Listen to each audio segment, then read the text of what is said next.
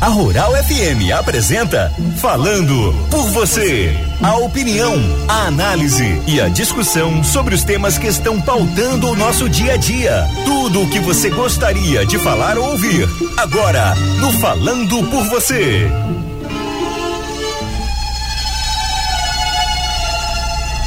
Meus amigos e amigas, é uma satisfação estar aqui mais uma vez com vocês. Eu sou Diego Vale e esse é o nosso Falando por Você na 102.7 Rural FM, todas as sextas-feiras e também no nosso podcast nas redes sociais.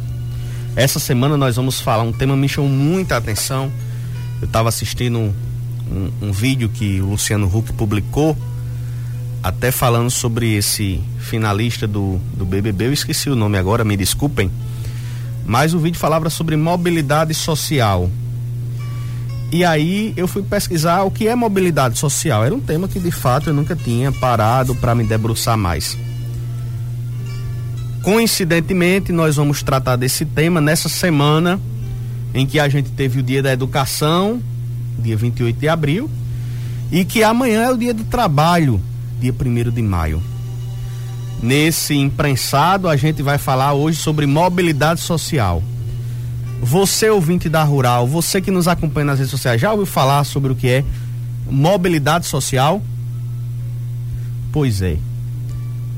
Sociólogos explicam que mobilidade social é a mudança de posição dentro de uma estrutura hierárquica de uma sociedade. Como assim, Diego?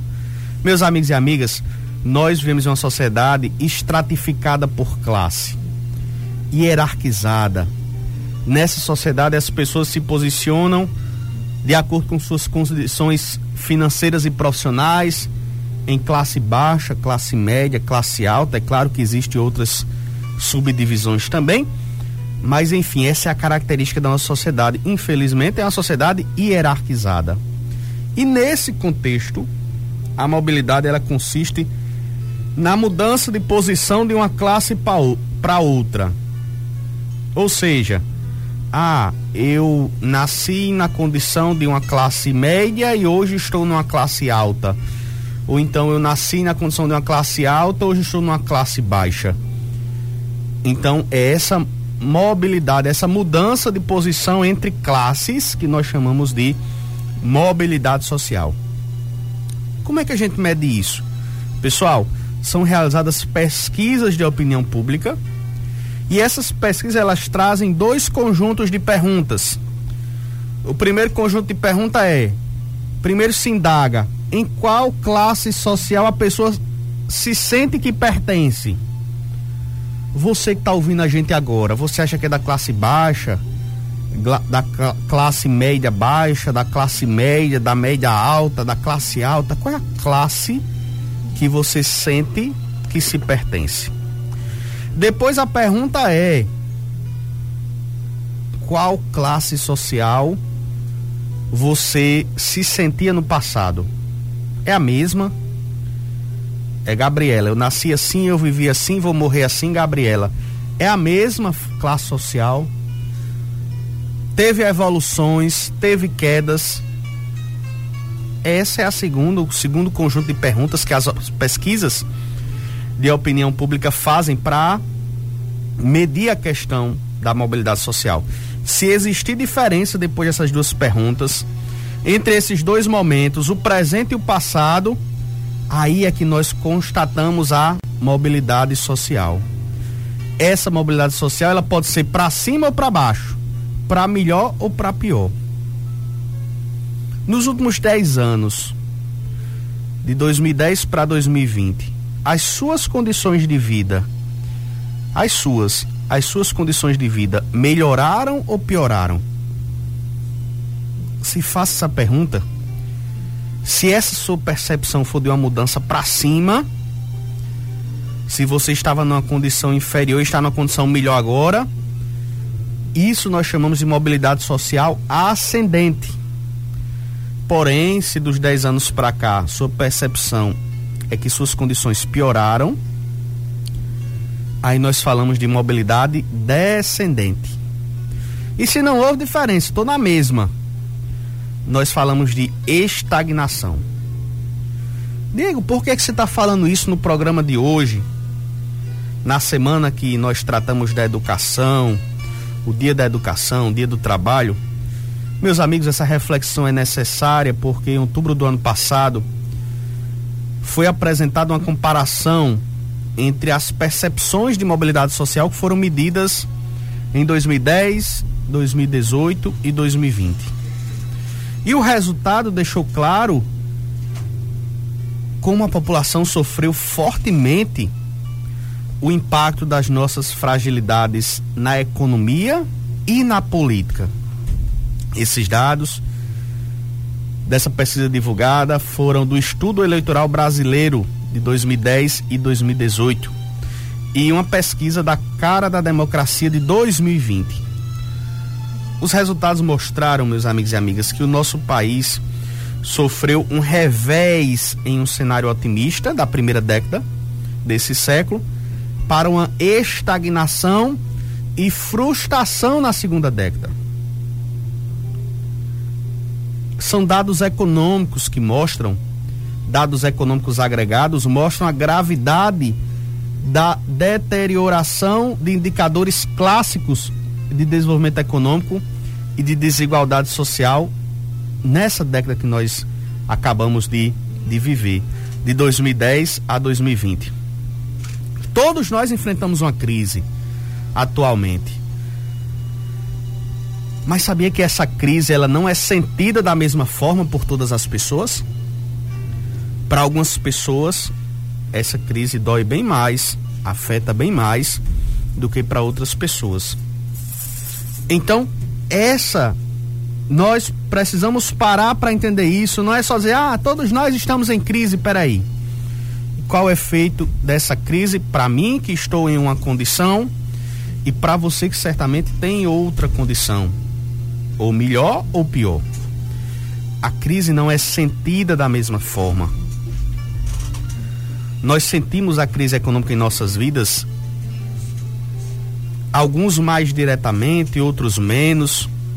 E o que é certo é que a pandemia acentuou o cenário, o cenário de estagnação, de sentir que está tudo parado, e o cenário de frustração. Meus amigos e amigas, isso é percebido nas mudanças políticas que nós passamos na primeira década do século, nós a percepção das pessoas, dos brasileiros sobre a mobilidade social é que tinha melhorado. As condições de vida tinham melhorado. É tanto que o, o, o presidente Lula foi reeleito e elegeu uma sucessora que se reelegeu. A percepção das pessoas sobre a mobilidade social interfere diretamente na política. Sendo que do governo Dilma para cá iniciou-se uma queda na percep uma estagnação e depois uma queda na percepção da mobilidade social e aí foi que a gente teve crises políticas. O impeachment, por exemplo, a mudança radical de governo, de um modelo do governo Lula, Dilma, Temer e o um modelo do governo Bolsonaro. Então percebam que quando a mobilidade social diminui, nós também temos crises políticas. E hoje, hoje 2021, nós sentimos que nós estamos estagnados, que nós estamos crescendo ou que nós estamos caindo? Essa é uma grande pergunta que reflete diretamente na mobilidade social. E essa estratificação, meus amigos e amigas, que estrutura a nossa base social em múltiplas variáveis, elas mostram que além do fator econômico, a ocupação, nós também temos fatores como status, o prestígio, o poder, a capacidade de influência. O status, o poder também compõe um arranjo que contribui para a hierarquização das posições. Como assim? O que está falando? É a velha historinha dos amigos do rei. Não, eu tô numa classe baixa, mas eu sou amigo do vereador da minha cidade, eu sou amigo do prefeito. Quando eu tiver esse problema, eu, eu resolvo esse problema. E meu vizinho que não tem essa amizade não consegue resolver um problema muitas vezes parecido. Então percebam que esse acesso aos serviços públicos e básicos nem sempre é igual para pessoas de uma mesma classe social. Porque essa hierarquização é agravada com a questão do status, com a questão da influência. E querem outro absurdo que conta muito para essa hierarquização a questão de gênero, a questão de idade, a questão de etnia, a questão de escolaridade. Meus amigos e amigas, é um absurdo nós estarmos em 2021 e vivermos em um país onde o homem ainda ganha mais do que a mulher, exercendo a mesma função na mesma empresa. Nós já falamos aqui em programas anteriores o caso de mulheres que têm subsalários salários inferiores ao salário dos homens. Esses dias eu estava ouvindo aqui uma entrevista na Rádio Rural de um jovem lá do bairro Frei Damião, que foi aprovado no vestibular da Universidade Federal do Rio Grande do Norte, e que ele dizia, olha, quando eu, sa eu, eu consegui passar no vestibular, mas já sofri muito preconceito, porque quando eu saía para fazer uma entrevista de emprego, às vezes a pessoa adorava meu currículo, adorava minha entrevista, mas perguntava: você é de onde?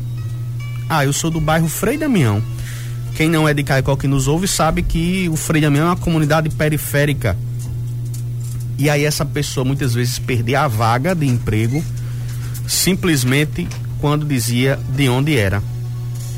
Por preconceito da localidade de origem daquela pessoa. Não era por capacidade que media se merecia ou não a, a, a, a vaga de emprego então, meus amigos, esses absurdos ainda acontecem hoje. Idade. Hoje, os, os adultos que estão próximos da aposentadoria, se eles não estiverem em uma aposentadoria que consigam se manter, dificilmente eles vão conseguir uma nova vaga no mercado de trabalho. Porque a lógica é absorver para o mercado mais jovem Infelizmente, nós percebemos uma cultura do descarte do mais idoso. Então, questões de gênero, de idade, de etnia, de escolaridade nos tornam cada vez mais desiguais. Quanto maior for a desigualdade social em um país, menor será a mobilidade social. Isso é uma pesquisa de Wixon e Piquet de 2009. Ou seja, quanto maior a desigualdade social no país, menos as pessoas têm possibilidade de ascender, de melhorar as condições de vida. E conforme o relatório do Fórum Econômico Mundial, a promoção da mobilidade social requer o esforço conjunto de governos e empresas. Como assim, Diego? Por exemplo, o poder público, os governos, eles têm uma função importantíssima de oferecer acesso e oportunidade a todos os cidadãos, Vou citar aqui dois exemplos. Um, desenvolver um modelo justo de arrecadação tributária, que seja progressivo, que incida, por exemplo, na renda e não na produção e do consumo. Vocês estão vendo aí o absurdo que a gente paga por um quilo de feijão, por um litro de gasolina, por um botijão de gás. A nossa tributação hoje é no consumo, a gente está perdendo capacidade de comprar o básico que é alimento quando deveria ser uma tributação das grandes fortunas. Segunda possibilidade que o governo pode ajudar nessa a equalizar essa mobilidade social, implementar políticas de ênfase social, ampliar o acesso à educação e aprendizagem. Ao longo da vida, não é só nos primeiros anos não. É aquele senhor, aquela senhora que estão desempregados, vai ter qualificação profissional para ter condições de entrar no mercado e de melhorar de vida. Às vezes o município acha que a responsabilidade dele é apenas a educação básica e pronto. Ou o Estado que é apenas ensino médio e pronto, e não é assim. É uma educação continuada, porque nós percebemos que a educação é que é capaz de mudar vidas. E aí as empresas podem fazer sua parte, como, Diego? Qualificar funcionários, pagar salários ju justos. Será que nós temos ainda em nossa cidade casos de empresas que pagam mais ao homem do que à mulher, que estão ocupando a mesma função? Combater a disparidade salarial é importante para as empresas. É preciso contribuir para um ambiente econômico mais estável, de maior confiança entre empreendedores e clientes. Portanto, meus amigos, empresas e governos têm um papel fundamental de ampliar essa mobilidade social. E aí, um, em um artigo, a socióloga Milka de Oliveira Rezende mostrou que o Brasil é o segundo país mais desigual do mundo. Quanto mais desigual é um país, menor é a sua mobilidade social. A mobilidade social no Brasil é baixa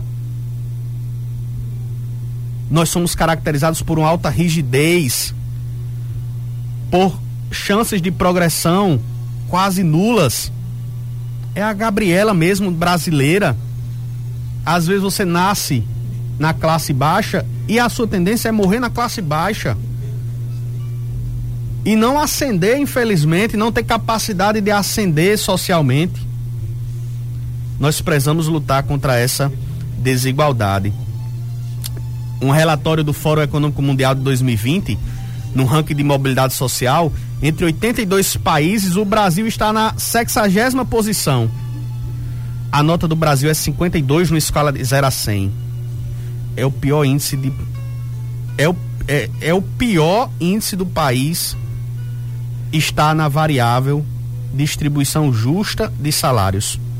Esse índice ele considera fatores como oportunidade de trabalho, condições de trabalho, distribuição justa de salário, proteção social, acesso à saúde e educação, acesso à tecnologia e aprendizado durante ao longo da vida, qualidade e equidade na educação, instituições inclusivas. E aí nós estamos perdendo. Esse relatório também mostra, mede a mobilidade social ao calcular quantas gerações são necessárias para uma família de baixa renda atingir a renda média no país. Vejam que absurdo. Na Dinamarca, um dos países que lidera o ranking da mobilidade social, as famílias de baixa renda levam duas gerações. Não são dois anos, não, pessoal, nem duas gerações, são duas gerações para atingir a renda média. Por exemplo, o avô que nasce na renda média, na renda baixa, possivelmente a família vai ascender até chegar à renda média quando o seu neto nascer duas gerações, o neto vai alcançar essa ascensão. Aqui no Brasil nós temos um número absurdo, nove gerações. O relatório aponta que geralmente essa mudança de classe social só acontece em nove gerações. Vejam só a situação da desigualdade no nosso país. Então, a educação é o principal fator para proporcionar a mobilidade social. Na Semana da Educação, nós precisamos defender cada vez mais a educação para todos. A creche, o ensino básico, o ensino médio, o ensino superior, a educação de jovens e adultos, a qualificação profissional, a educação especial, a educação inclusiva. Educação é que promove mobilidade social. É que emancipa as pessoas. E na semana do dia do trabalho, nós precisamos entender, trabalhar para diminuir a diferença salarial entre homens e mulheres, para melhorar a qualidade de emprego das pessoas. É só ter o salário certo, é ter qualidade de emprego.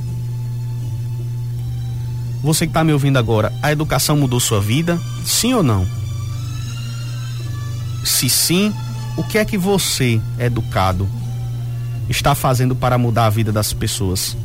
Pense nisso. Vamos fazer nossa parte e trabalhar e defender cada vez mais a diminuição da desigualdade no nosso país, começando pela nossa comunidade. Tenham todos um bom final de semana e muito obrigado pela audiência mais uma vez aqui no Falando por Você.